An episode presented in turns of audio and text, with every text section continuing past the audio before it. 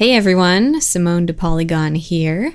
Uh, what you're about to hear is a bonus episode of the Polygon Show that was recorded at San Diego Comic Con. And in it, you will hear Rebecca Sugar, the creator of Steven Universe, talking to our comics editor, Susana Polo, it's a really good talk. Uh, Rebecca mentions the concept of the sublime in art within like five minutes of the conversation starting, which is nuts. Uh, and she also talks about the future of Steven Universe beyond the show, which is exciting. So please do give it a listen, uh, like and subscribe, and uh, stay tuned for more. Thanks for listening. Bye. If you're still deciding on your spring break getaway, Amtrak's got just the ticket you can visit cities from DC and Philly to New York and Boston, all while enjoying more sustainable travel. Amtrak produces up to 83% less carbon emissions than traveling by car or plane. And did we mention the extra legroom and comfy seats? Book early and save at Amtrak.com. Click or tap the banner. Emissions comparisons vary depending on route and locomotive type. Restrictions may apply.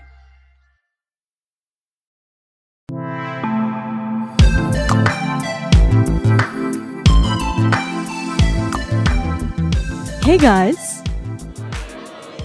We're going to get started tonight. I'm Susana Polo. By the way, I'm Polygon's comics editor. Um, and I'm here because I am a big fan of Steven Universe, as I'm sure a lot of you guys are. um, anybody else here fan of Adventure Time? or maybe even Hotel Transylvania?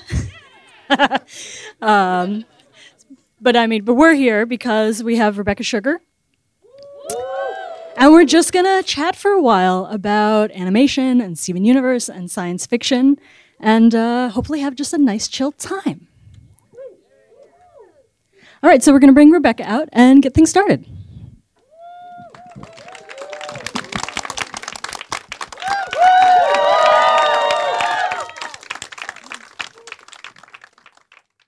So, uh, we did a lot of, we've done some preliminary chats for this business secret.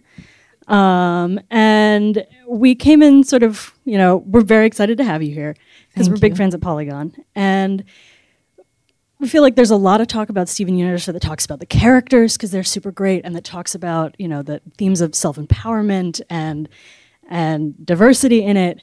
Um, and we thought we'd take a little different tactic and talk about Steven Universe, how Steven Universe is also this, it's sci-fi, like very creative, like epic story um, about, you know, to, to, a certain extent that is about um, an alien race with very different society and very different ideas about gender and family than us.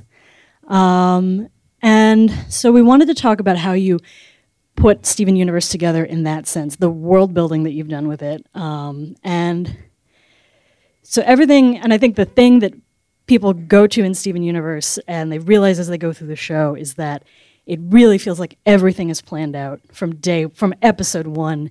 You're making references to the end of the first season and stuff that comes back. Um, so can you talk about like how you put that together and what it was like feeding that into the show? Oh, sure. Well, from the beginning, we were conceptualizing it as a coming of age story. And part of the way that we were approaching that was that we we were all writing what adults knew that Steven didn't know yet, which was a way that we could keep the show a, a kid's show because they only say to him what you would say to a kid, and everything is from his point of view.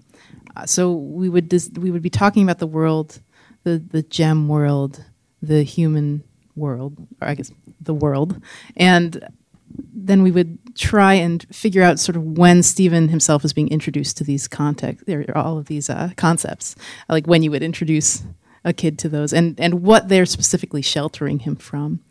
Um, I I got really excited back in college. I took a class on the sublime, this idea of art that is unframeable, that the art exists outside of the frame, um, and how that shows up in everything. Like even even just the idea of like a fashion model with a blank stare, the fact that you can't know what she's thinking, or, or uh, pieces of art that just imply that there's something just beyond. I mean, anim- it's, it's completely impli- it has everything to do with animation to me because even just seeing characters standing in a room, if you only see one quarter of the room, that's the only that's the drawing that exists. The other side of that room, it doesn't exist at all. But that implication that you're in a real space, that that idea that you're in this larger, the illusion that you're in this larger space.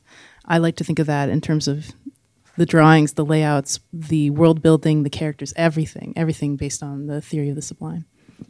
And um, and was there a particular sort of form of the show that sort of like crafted how you did seeded all of those ideas and and put in the world building? Form of the show. Oh, Well, I mean, I would organize everything and I would make a lot of charts and lists. I mean, it's really dry. We'd just be like, this, you know, this is you know, this is this place, this is this character, this is, you know, this is how. I mean, I, I, even as I say that, it's so it's so You character a big, based. a big Bible of Yeah. Steven Universe. I mean, early on when I was pitching, I didn't share this because while I was pitching, but I just had a list of every fusion and what their weapon would be, like all of their names and all of their weapons. Um, and you know, that wasn't part of my like pitch Bible because it didn't mean anything. It doesn't mean anything until you know who the characters are. But I had all that data from Yeah. the get go. Yeah. Um, but you mentioned uh, that when you greenlit the series, Cartoon Network mandated they were like, look, it's going to be shown non-sequentially. You're going to have to, you have to work within those constraints that people can watch any episode. Yes. So continuity was not Yeah. really an option. It was something I really wanted to do. And, and on Adventure Time, the same thing was true back then. And so we would find ways to create continuity. Like, you know, if Finn picked up a sword, he would then have it from then on. And, and like, it felt like only we knew that, but we were very meticulous in tracking everything. Uh, but ultimately, what they wanted, what we were, what we were making, was supposed to be designed to play at, in any order all around the world. And that was not desired at all. So with Steven, it was like there was no way I didn't want to have continuity, but every episode also had to work on its own. So we were just planting all of these seeds, like, and, and we would actually chart it out, like in terms of what he would learn per episode. Like, what piece do you need so that you can have one episode where you suddenly, like, the puzzle completely comes together, but you've had this piece and that piece and this piece uh, leading up to it, so that we could still make a self-contained episode about the puzzle, uh, which would then make sense because you had all the pieces from before. And did that change over the course of the show? Did Cartoon Network sort of like, give you a little more leeway to have more direct continuity? Yeah, the first time, um, well, it was around the time we were working on. We call internally we called it the barn arc, but the, you know, Peridot's arc.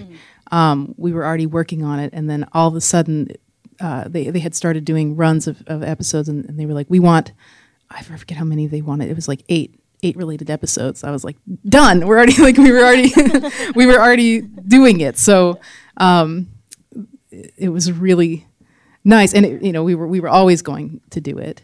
Um, and then ultimately, uh, they aired in a very bizarre way, but we planned them um, all of, all together, and at a certain point, we just hoped that people would watch the whole thing someday from start to finish and see the flow that we had designed, which is actually going to be possible soon because they're going to air every episode of Steven in the massive marathon. That is how, yeah, that is the way to please. Well, I mean, I, I don't know if that's the way to watch anything, but uh, but if it was the way to watch anything, it would be the way to watch Steven.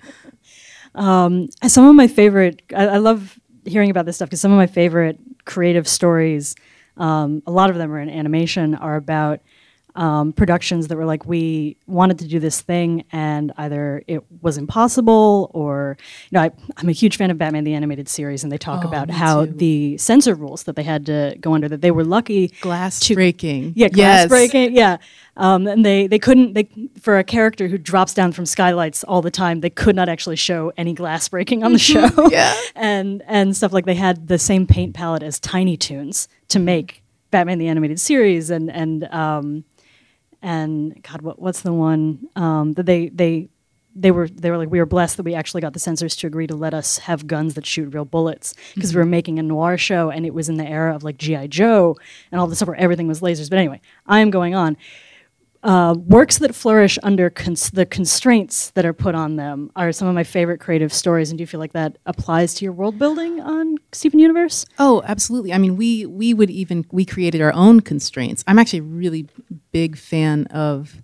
I guess not a fan, but I really believe in like setting limitations. Like one of the things that is super uh, inspiring to us, or was inspiring to us when we were doing designs, was like really old uh, video game character designs that had to function with the extremely limited amount of, of pixels that they could work with. You know, you end up the constraints like force a level of creativity that is just beyond. And and so the way I like to approach a project is to actually design constraints first. Uh, it's kind of daunting to be faced with a blank page where you could do anything. People say, "Oh, in animation you could do anything," but that doesn't mean it's going to be good. like, you know, the thing that uh, is exciting to me is, you know, instead of trying to find a solution when there's no problem, you create the problem and then you solve it. So, what were some of the constraints that you laid down for the show? Oh, that everything is from Steven's point of view. You don't know anything he doesn't know. You don't see anything he doesn't either see or hear about and imagine in his mind. And that is sort of the it's the thing that conceptually makes the show because it, it's a coming of age story so you're experiencing that with him. You're you're gaining an understanding as you're gaining an understanding with him. But it's also just a it's a puzzle that is exciting to have to continue to solve. Just like how is he see like um, the episode the test is like the first time he's seeing the gems talk about him and they don't know he's watching. Uh, you know that kind of stuff because we would write we know what they were what they're doing what they're talking about when they're not what they're not telling him we would write it and that's sort of related to what i like about the theory of the sublime. Like there, there is stuff going on that Steven doesn't know about that we know about as writers. Uh, and then trying to figure out these moments where he can then the seal can be broken for him and he's suddenly let in on this. I, that was just so fun to solve just every, every time always. And I, yeah and i think that particular moment speaks to so much to i think something that everybody goes through is realizing that grown-ups are just larger kids. Oh, that yes. there isn't. What a terrifying moment when you when you realize because you think that somebody has things figured out that there, there's some sort of difference. Adults are different, and then you, re- you realize that maybe you have to have it figured out. Yes, yes, or yeah, you do, or no one does, or everyone sort of does. It's a lot more complicated than it seems like yeah. when you're young. Um, so Steven Universe came from a very planned out place. Um, you came to Steven from Adventure Time, which also has this really interesting approach to world building. And I was wondering if you could, like, I know I understand that there, it seems very like a very different approach to it. And what was your Steven Universe planning a reaction to that, or something that just you wanted to take a different approach, or? Oh, sure. I mean, I was so inspired by everybody that I was working with on Adventure Time. I was working with some of my heroes from the world of independent comics, which is, is where it was coming from. And the way, the thing that I loved about Adventure Time is that it was it's the real world. It's just the future. Like the the everyone people know that, right? Did I just ruin that? Everybody knows that, right? Um, it's a it's a real right because you know they sing the Cheers theme like it's a real it's our world. Um, I think so. The thing that was just so exciting to me to know that the, it's this level of reality. I mean, it's just it just is reality that we're working with, but just so so far like it, everything is grounded by that idea. And then going into Steven was different because I was like I, I mean, I would have loved to just do exactly that because I loved working with that that idea that everything's changing. you're kind of slowly realizing that this just this is our world. Um, piecing that together with all these little bits of information. We used to have, there was a, there was a lot of uh, crew overlap from Flapjack at the time, and we used to we used to talk about having them just find like a, a tape of Flapjack and then just make a Flapjack episode. and just have them sit there and watch it. You know, things like that just were so exciting to me. So with Steven, I was like, well, it can't be our like that was Adventure Time is our Earth. That's what's exciting about it. So approaching Steven, I was like, I want to create an alternate Earth. It's not the future, it is the present, but it's an alternate present. And and have a really full understanding of what that alternate present is. Because it's a present, it's our present where gems invaded Earth uh, 6,000 years ago. And I wanted there to be all these little differences that that everyone takes for granted. You know, uh, Delaware, Maryland, and Virginia are all one state called Del- Delmarva. Um, there's uh, Hollywood is in Kansas in this universe because because there's a reason because Disney never left Kansas. Laugh-O-Gram Studios took off in Can- like in Kansas and he stayed. And so that's where that's why when Jamie's like I'm to go be an actor in Kansas like there's it's not in it's just not in California in this. I can go you know but th- this is the thing. I have you know so much information about just you know, it'll it'll matter when it matters to Steven. but you know, there's tomes and tomes of, of info. I like the thought that in this world, so if you know, like um, Harman Ising, they're like old old animation uh, staple. I like the thought that they were called Ising Harman, like they didn't figure out to do the names the other way. Anyway, yeah, who? No, and and I think the reason why that works is because we're so used to media properties that just kind of like where you need like a stand-in for the thing that actually exists because you can't use an actual brand name. Mm-hmm. Like you know, DC Comics, there's no Coke or Pepsi. It's just Soder Cola, S O D E R. Mm-hmm. You know, and and I think that is a real like. We all expected that. They're just like, oh, he just lives in a made-up state like The Simpsons. And, Oh yeah, no, and so the shock when you see like the map of the world Mm-hmm. and is just um, so you have all of these details um, did you and then you go in to make you have to make a pilot and you have to put it into this you know 11 minutes of that's going to get you the rest of the show did you need did you have help slimming it down did you Oh, sure. Um, I mean, so I always think and work like this. Over, I would say overthink, but I think I, I think exactly the right amount. Uh, and I, at the beginning, I had a ton of information about the world, and this was about the same time uh, that I was working on Hotel Transylvania with Genndy. Um, he had brought me on just for a very short time, for a month. There was this intense month. I was going to have a month off um, from Adventure Time, and I thought, oh, this is good because I'm, I'm already working. I was already working two jobs. I was already working on the pilot on top of Adventure Time, and then Genndy asked if I'd come work on Hotel Transylvania, and I was like, I will, uh, of course, not say no to you. And so I immediately went. I, it, I learned so much from him in in just a month, um, and I was driving back and forth uh, to Culver City, which is, it takes about an hour to do. So I wrote the theme song to Steven driving back and forth in the car because I had a lot of time to be alone and sing. Um, and I remember talking to him about it because I was pitching him a bunch of ideas, which were all intensely complicated. And he was just like, "Let's boil this down. Like, what is the what's the one sentence? Like, who are these people? And um, you know, what's their relationship to each other?" And it was so helpful to. I, I think I've I've never quite stopped since sort of getting this advice from him, like taking this macro micro approach to everything, where it's just like, okay, what is I want all of that complexity, but I also want that simplicity at the same time. And there were once I was looking at, at it from that lens, I started to just strip away all the complicated things that weren't informing the simple thing. So it's like you can get as complicated as you like you can add so much complexity to something, but if it's not reinforcing, you know, your point, it's not it's slowing you down. So I was just taking out enhancing the things that that did enhance the simple version and removing all the things that were complicating the simple version. That was so helpful for me. Um, and he agreed to direct the pilot. Yes he did the animation direction on the pilot. This was so i went i went back. This was after i was off hotel transylvania. Um, and i came back to uh, ask him if like oh do you know anybody who could do the animation direction for the for the pilot um, would you recommend anybody?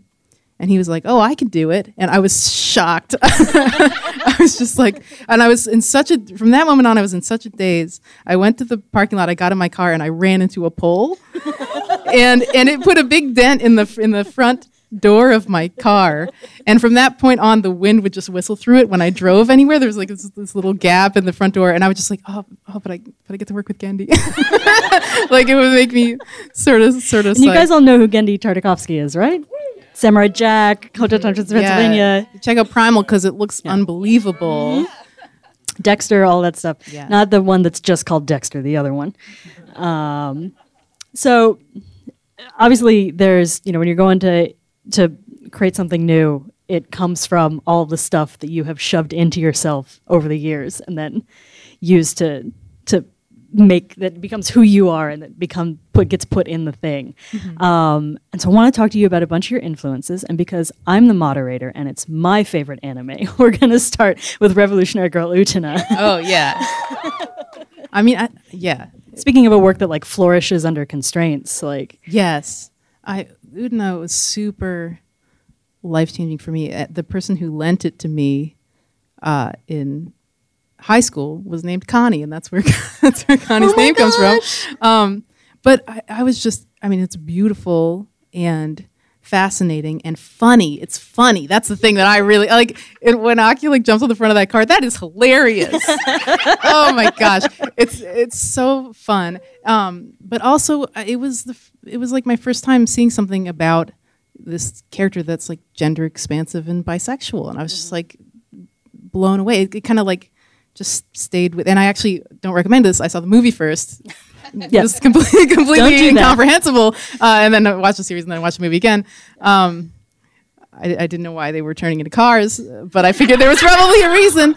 Uh, it's, I mean, it's just phenomenal. And I think one thing I like to do, especially when I get really into something, is just try and trace it back and back and back to to the source. Like I really am fascinated by things, by where things come from, and, what artists are influencing the artists that are making the thing that I like, because I want to know what they were getting inspired by. Um, and Utena is very clearly related to Princess Knight. I, like I'm really interested in Osamu Tezuka, and I, I didn't really discover Princess Knight until much later.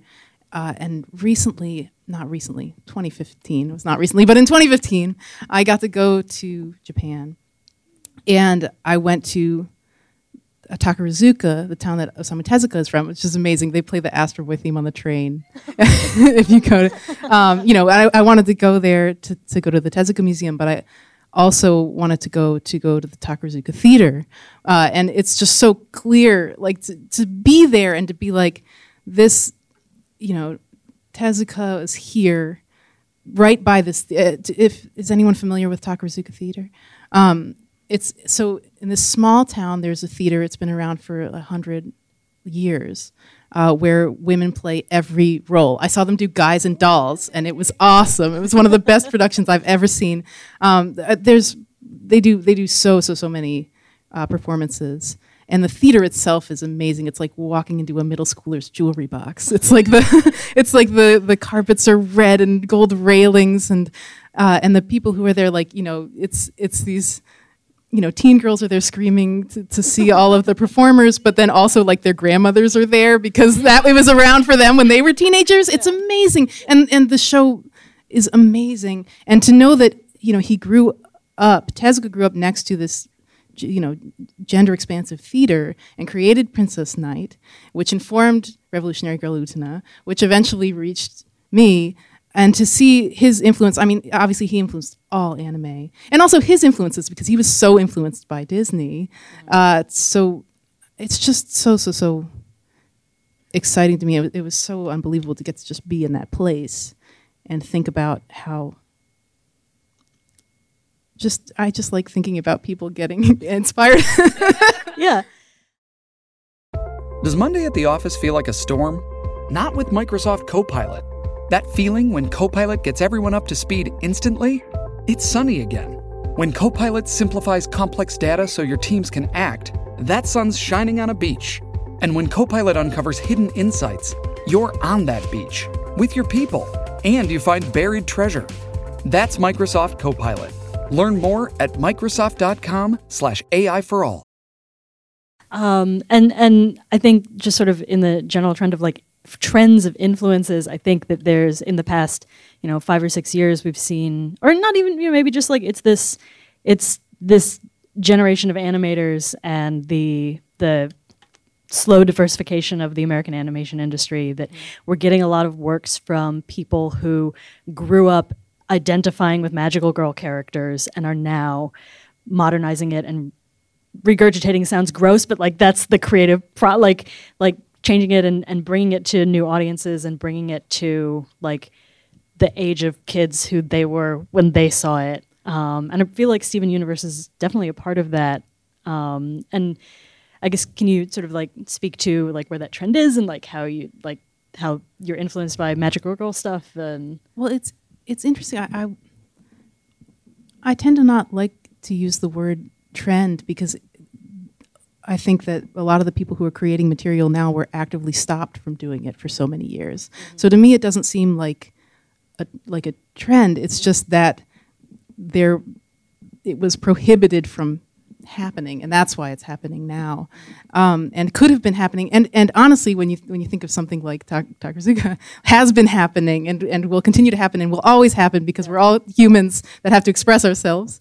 And I think um, what's interesting now, I think about this this generation of uh, sort of American artists is that for me, a lot of that stuff I was seeing, I was watching it on Cartoon Network when I was a kid.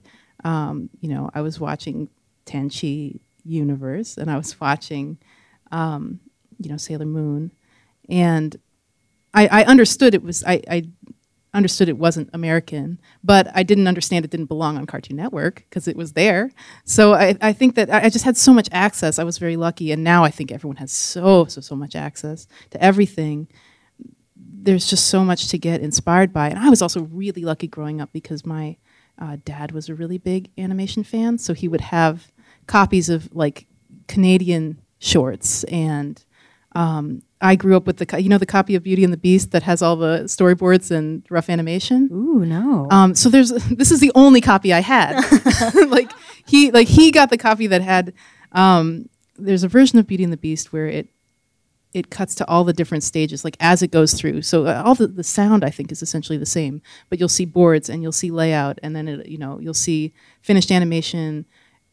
Just I, like when I was little, I because my dad was an animation fan, I never thought that it was like real. I always knew it was something artists did, and I would always, I had all this access to um, this kind of behind the scenes info, and you know, so I knew I knew that anime. I knew anime was anime, and I you know knew Canadian stuff. You know, was so Canadian, and you know, I, I I was just so excited by the different approaches, and and I think people have more and more and more access to that, uh, and that you see the influence where people people can, like you see stuff.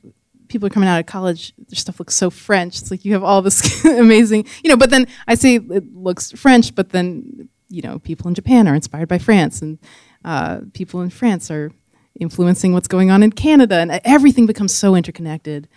Um, what I I completely forgot what we were talking about. I'm so sorry. I have also sort of forgotten what we were talking about, which is a bad moderator move. Yes. Um, yeah, yes. I think here's what I think is really exciting. I, I don't know if I would call it a trend, but the fact that we all have so much access to to every like not everything that ever existed, but so much of it at our fingertips, and there's so much to be inspired by. Um, that I think is really changing the animation world. Um, it's certainly changed my life to be able to just, you know, find and instantly watch things that I, you know, I used to dig and dig, searching for. Like I can just see instantly. Uh, you know, it's almost too. It's almost a little overwhelming. Evangelion is on Netflix. Yeah, now. Evangelion's on Netflix. Yeah. um, yeah. Oh gosh, I've been telling people like just just open up on on YouTube like Fly Me to the Moon, and just as soon as it ends, just watch. Yeah, just like please watch the, the yeah the real ending. Um, but that's exciting. I, I watched that all in, in one weekend as a teenager, which is not the way to Oh. watch that show. I just got so sucked in. yeah. No, the way I the I watched End of Eva before I watched anything else. Oh I gosh. just had I had a friend who did me wrong, and, or sitting next to me explaining what everything actually meant. oh no. Oh no. but it's still very. I still, you know, Uh-huh. I'm still watching it on Netflix now. Anyway, um, uh, science fiction influences. Um, Ghibli is obviously a big influence for you, and you recently Oh, did some work with the Ghibli Museum, I believe. Um, uh, not with the museum per se, but with GKIDS, I, I did an intro for Whisper of the Heart, which is my favorite movie of all time. Now, I'm not familiar with that one. Is that Really? Oh gosh. It's uh, wait. Are you saying that to tee me up, or you? Is it no both? it could be both. Okay, well, um, it's a, a film that was directed by Yoshifumi Kondo, and it was storyboarded and it was translated from. Uh, it was it was a manga that that Miyazaki then boarded uh, and kind of made work as a film.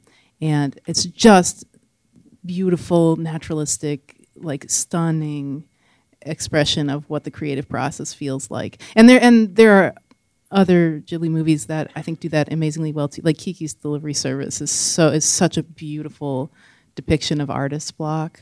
Um, but w- what I, re- I mean, I'm gonna like launch into my intro. what I mean, what I really love about Whisper of the Heart is that this it has this focus on craftsmanship, and the and the thing that I really feel about uh, the way that that I like to look at animation and art, like I really like to approach it from a craftsmanship perspective. I like talent is important, but I'm interested in in the work aspect of it, um, in the study aspect of it.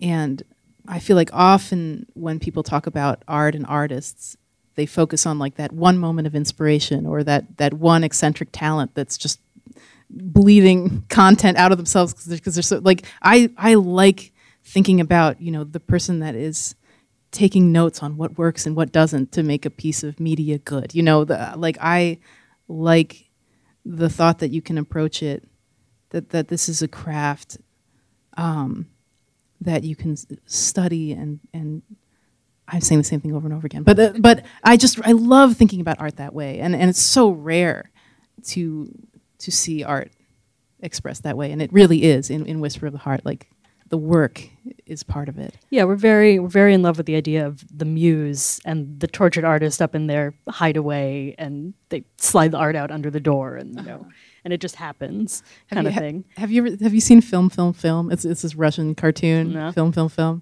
Um, I think about I've been thinking about it every day because I've been working on the Steven film. Um, there's like the this sort of muse. This there's a writer character.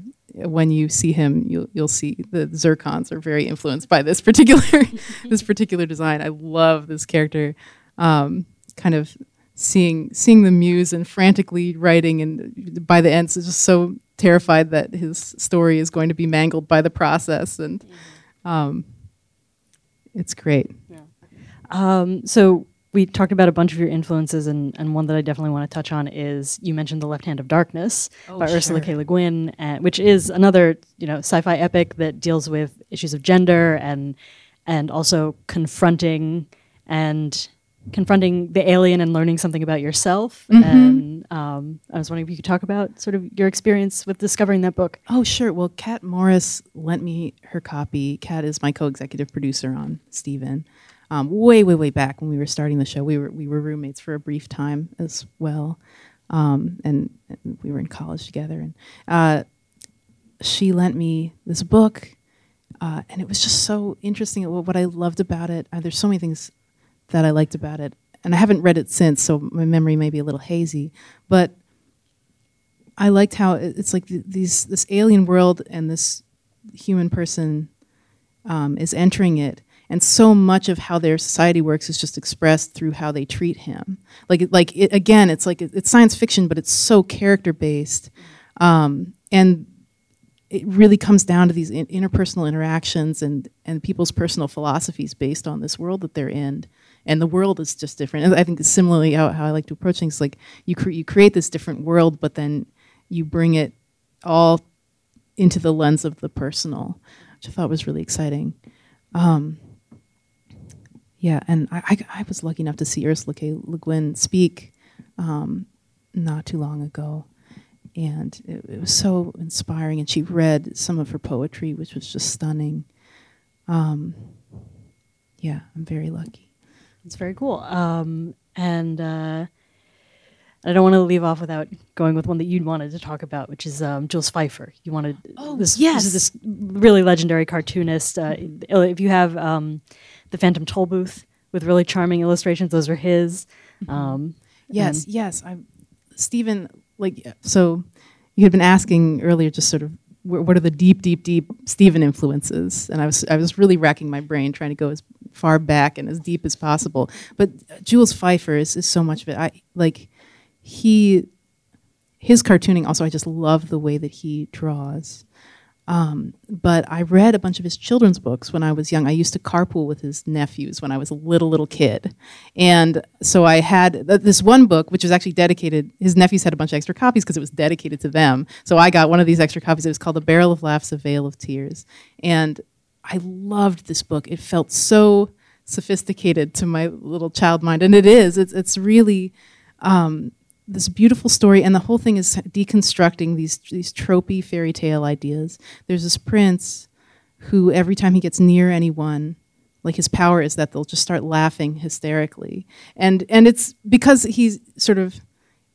It's good. It's like it's like a positive thing, but he can never really be close with anyone. It's just so interesting and very huge influence on um, Pink and Rose, honestly, as a character. Oh boy, yeah. And the uh, other super direct reference to that book is that there's a character in it uh, called Plain Sadie, and that's where Sadie's name comes from.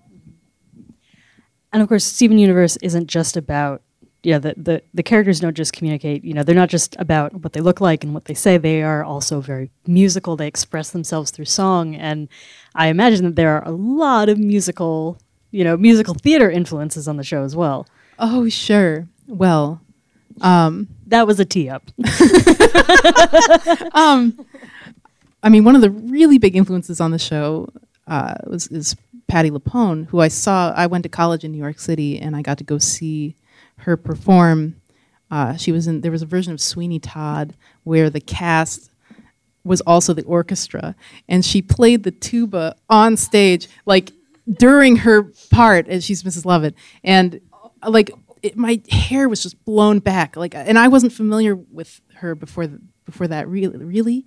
Um, I mean, the thing that I, I learned from her, and I wrote her a big, big letter about this when I was asking if she would play Yellow Diamond.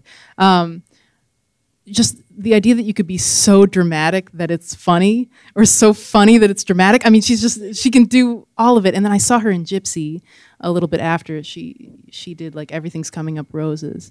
And I can't I'm, I can't even talk about it because I get like full body chills and I feel it starting just thinking about how I'm about to talk about it. Like she does this part. It's, it's like everything's coming up roses, and she's she's performing to the audience, and the and the audience is like we're all going crazy because she's so good, right? And then you see her character like drinking in the applause of the audience she's imagining who is us like and it's just like this meta uh, like moment this like transcendent theater moment of just like we're all like participating in like we are her fantasy. Like we don't even really exist. Like all that matters is her because that's what her character feels. Like oh my gosh it was just so unbelievable. And that's just my ideas about drama and comedy. So much of that comes from just seeing her perform. Mm-hmm. um, which is what I said, and then will you please play this part on my show because you're incredible. And she's fantastic on the show. She's you know oh, it's yeah. it's every time she's on, it's uh-huh. just like I don't know I, what what words could describe Yellow Diamond. Oh yeah. Um, and you've been doing even more musical research in as you've been working on the film, right? Um, because um, it is yeah. just I mean Steven Universe is musical, but it is a musical. Yeah, the Steven Universe movie is a musical, a full musical. And so I was gearing up for years. I was gearing up to do this, and um, it was like a whole stretch. I think there were probably two years. It was like me and and Ian Jones Quartey. Um, we, would go home from work and we'd either put on a musical or a movie, a a movie based on a TV show because I'm like, this thing has to be a really good movie based on a TV show, and it has to be a really good musical. So what makes both of these things good? And so we would watch it, and I would be just just taking down notes like what like why is this working? Like what or if it doesn't, you know, why is this why is this not working? Um, I really enjoy a lot of these like um, 70s musicals that just completely dissolve into like psychedelia in the third act. I'm not uh, like it's just interesting. Uh, well, I, I shouldn't say 70s. These are, these are from like the 40s and, and 50s, honestly. And um, yeah, so we would just be going back and forth. So it would be like, all right, you know, we'll watch Ziegfeld Girl, and then the next night we'll watch Beavis and Butthead Do America.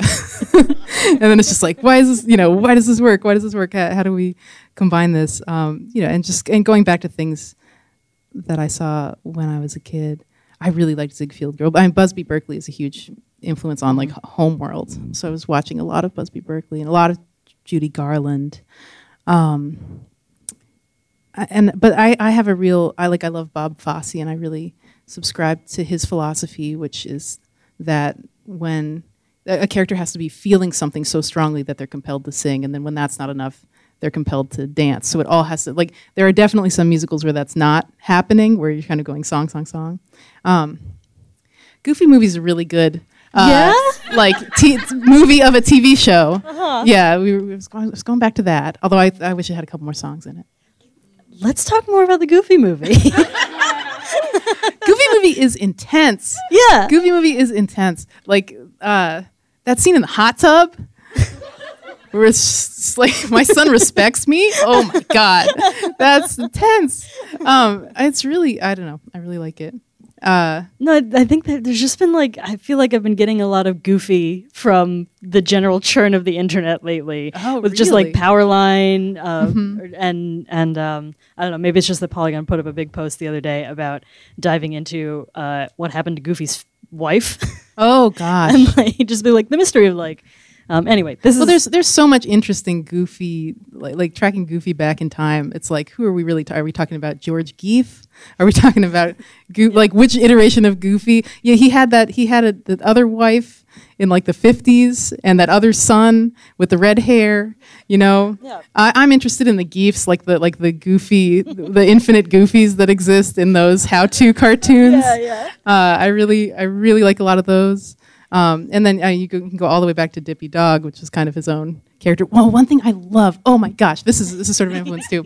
Art Babbitt wrote this description of Goofy that I that I read back in college. I just love it. It's so beautiful. It was like he was trying to explain Goofy to other animators, like this is how this character moves, but it's so beautiful. It's like he he he's like absent-minded. He'll be thinking about a song that will occasionally like escape as a whistle. It was like how his clothes hang on his body, like the way that he's a little disheveled. Like this thing, it reads like a love letter. It's beautiful, and and I just the depth.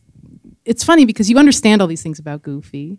Um, you know, you understand what he's like, and and that he deserves your respect in in this interesting way. Like there's something wholesome and.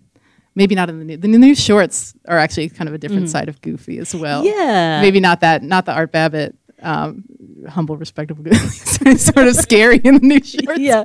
That isn't the one that ends with him like swallowing Minnie and Mickey whole. Uh, I would believe that. I haven't seen that one, but that sounds about right.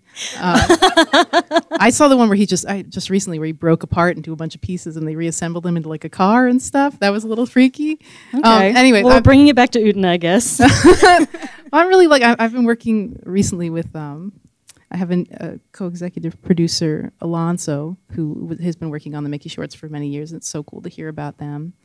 Um, anyway, uh, uh, we can talk, we can talk about Utena, but uh, I, I think you know what what I love is that like cartoons can be so many many many things, and there and I love studying all of it and trying to find those exciting moments, you know, eh, from from Utena, Princess Knight, um, you know, film, film, film, uh, Log Driver's Waltz, you know, Looney Tunes.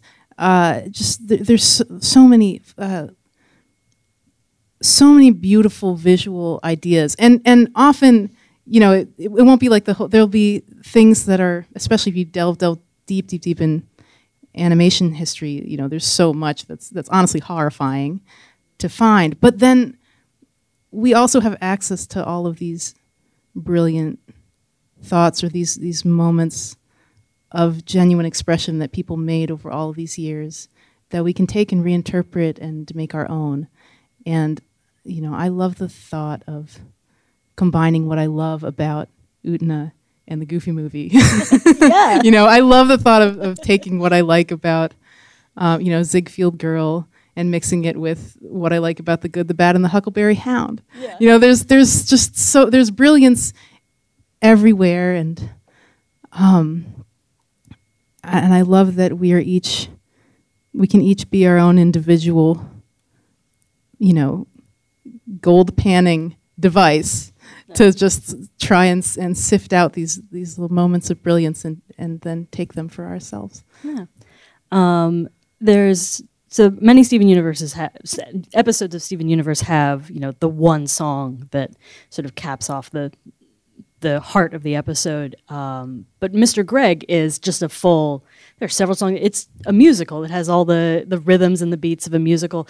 Um, has that? Do you feel like you have learned stuff from Mr. Greg in going to the movie? Yes. Oh, yes. I mean, Mr. Greg was my first experience trying to write a musical, albeit an 11 minute musical. Um, and that was just, it was so overwhelming. Um, and, you know, uh, Joe Johnston and Jeff Liu, who storyboarded the episode, and, and Jeff, I write songs with Jeff all the time. I mean, they just did such a beautiful job.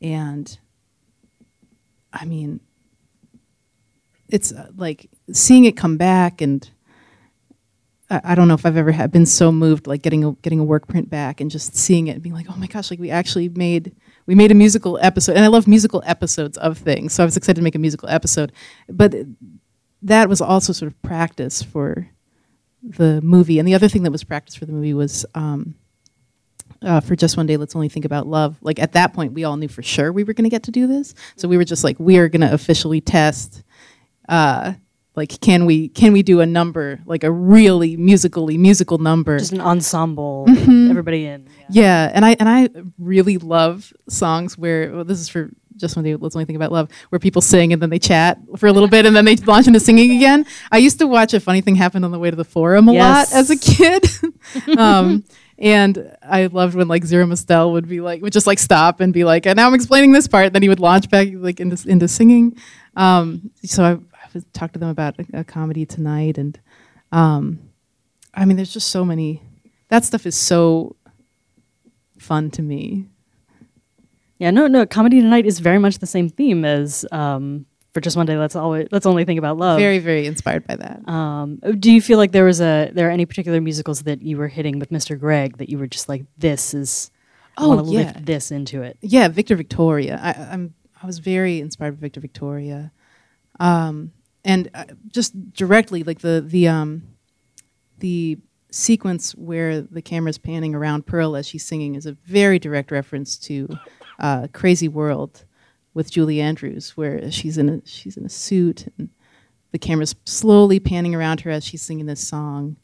Um, and you like lose the the audience is there, but you lose them. Like you're just focused on her until it until it comes back around. It's like you're this very personal place, and then you see that she's sort of being watched. And um, I I love that sequence. And that movie, you know, all of these things they're dated in their ways, but there's a lot of just beautiful moments that stuck with me. And was it I, I my best friend is an animator, and whenever he sees turnarounds like that, he's just like, "Oh, there we they did it!" Like, Yeah. was there was that also just like the technical challenge of Um, I mean, that's not well. Joe Johnston drew that part and and really posed it out, but also you know our super brilliant directors at Sunmin Studios in Korea. I mean, you can see how much care was put into that sequence. Um, it's just really beautiful. Uh, I have I have some of the the paper drawings from from It's Over. Uh, I went to visit um, director Park and director Kim and director Bay, uh, and took home some of the some of the pearl drawings from that, and they're just so so beautiful. And um, oh, it, if anybody doesn't know, Steven Universe is animated on paper. Oh my Um, gosh. Yes, everything is inked by hand. Um, the color is digital, but the the pencils and the inks are all on paper. Uh, so I have some of those paper drawings from from Mr. Greg. It's just so, so her. I have the whole sequence where she's walking on the on the glass banister, um, which is just so so so lovingly done. And the inks are super beautiful and. Um, anyway, and a, a lot of cartoons are still drawn on paper. Uh, I just really want everybody to know. Yeah. Because I really care. I really love traditional animation. I really love 2D animation. Um, and it's still alive in TV animation. I remember I think Mr. Greg came out during San Diego Comic Con maybe two years ago. And I watched it on the I downloaded it on my laptop with like the Wi-Fi sitting in the shuttle because I had to get it and like watched it on the shuttle next to my coworker who'd never seen the show and didn't understand why I was like losing it to this song, and I, I had no nothing to offer. Oh, Just- we had been we had been building up to that episode for so so so long, and it, and it changed a lot. Like it became a lot sweeter and simpler. Like there was an early version of that where when Pearl was upset, she was like picking up cars and chucking them at Oh my Greg. god! yes, Uh, we we like we went a different direction. yeah. Um, but I like that's sort of it's odd to say it out loud because I'm like, oh, we always knew we wanted it to be an Empire City. Like that was always a part of it, and and we always knew that we were going to explore their conflict. Um, but yeah, everything everything evolves a lot. So we've been skirting around the movie a little bit, but how many people were here? How many people here were in the panel this afternoon? Were the okay? Quite a few people. Thank well, you would for you coming. would you like to see the trailer again for the new movie?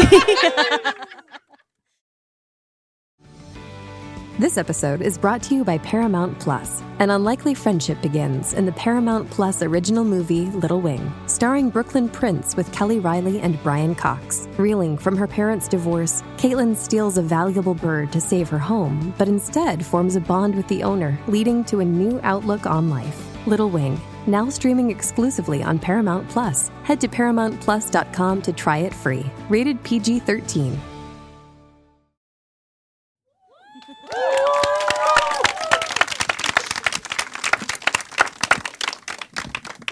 So, you've been doing a lot of uh, TV movie research, and you told me that the first thing that you sort of learned from that was uh, was how to make it feel like a movie and not just a long episode. Right.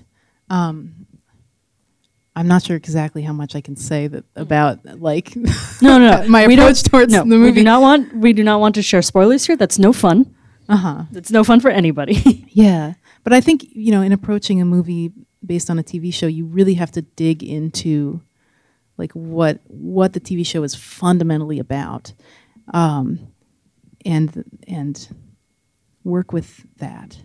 Like like how do you make this like quintessential expression of what this is, but also also new simultaneously. Um, was really interested in these different approaches to that. I actually thought a lot about. I, I don't know if anyone's seen the Dexter's Lab movie, Ego Trip.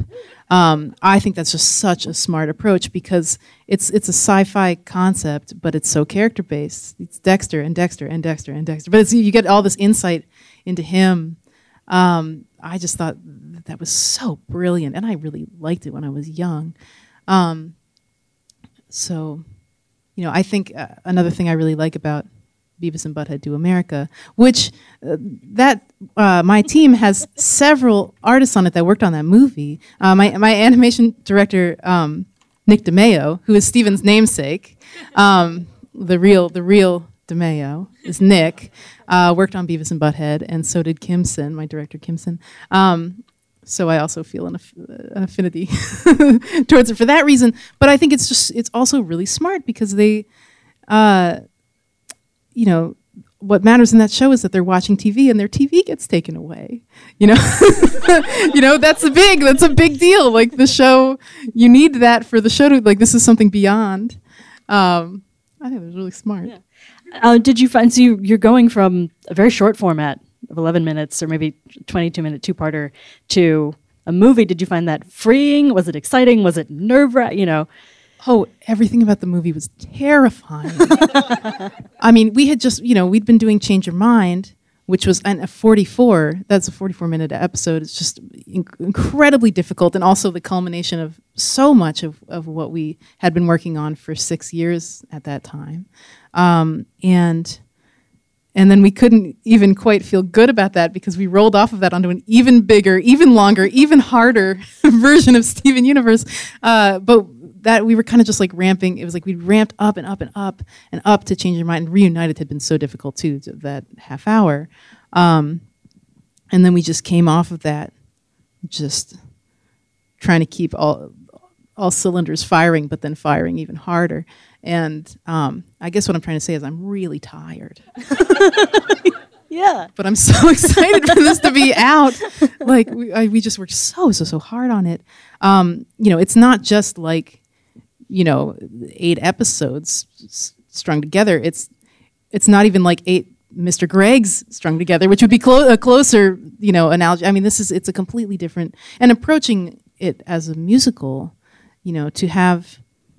I mean, appro- approaching Mr. Greg, it was so exciting. You know, how do we make these songs inform each other, and how do we create reprises and and make this all like a, a piece, like each individual song. And I mean, so much of it is like the show. Like each individual piece of it has to be great on its own, and then together even greater. Like that's so exciting. I I, I feel like um, when I was really young, uh, you know, I, and I liked cartoons, and then I like first discovered anime. Like like I'd be like, oh, cartoons, like you know, it's just like one story. You know, oh, anime is so much more complicated because it's like this long, overarching story. Like this must be so much harder. And then I start working in animation. I'm like, oh man, making one self-contained story is really hard. It, it's actually a lot harder. Uh, but then I guess because I'm such a masochist, I tried to make a show that is both an overarching story and has self-contained episodes that still are good on their own. And I try to approach everything like that. Every song to be good on its own, but also a really important part of a larger piece.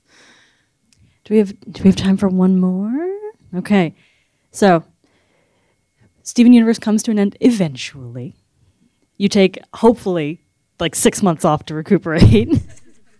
do you have something you want to do next? Do you have uh, do you have just sort of like do you have a something a different kind of thing you want to approach or just, you know, Oh, I don't know if I is can- that even on the horizon? Yeah know? i mean I, I just i don't know if i can talk about it per se um, i mean the, between i would like to take some time to just like go somewhere and write poetry that no one will ever see uh, i've been learning guitar i really want to write songs on guitar and um, but you know steven is so important to me so uh, you know my head is really in it while i'm seeing it through and there is more after the movie. Uh, so I'm, yeah. So and please know, I mean, there, you know, this world, there's a lot, especially, you know, the movie takes place two years after the events of Change Your Mind, um, and there's a lot of, there are a lot of stories to tell that. Um, I can't. I just just stop stop talking. Okay. That's fine. Uh, there, yeah, there's some things that uh, you know can't get wrapped up in two two years even. yeah, no, revolutionizing an entire society. Yeah. You think So you know we'll we'll have a, a few. We still have a few things to say about this Yeah. universe and and um, and about these characters. I mean, I, I, you know, I'm really excited. Not just. I mean, I'm so excited for the movie, but I'm just really excited about everything. Uh, yeah, it's a well, I think we're really excited about it too. oh, thank you very much. And, and thank you for coming out and chatting with us. And thank you guys for showing up. Um, and yeah, that's what we got for tonight. Thank you guys so much.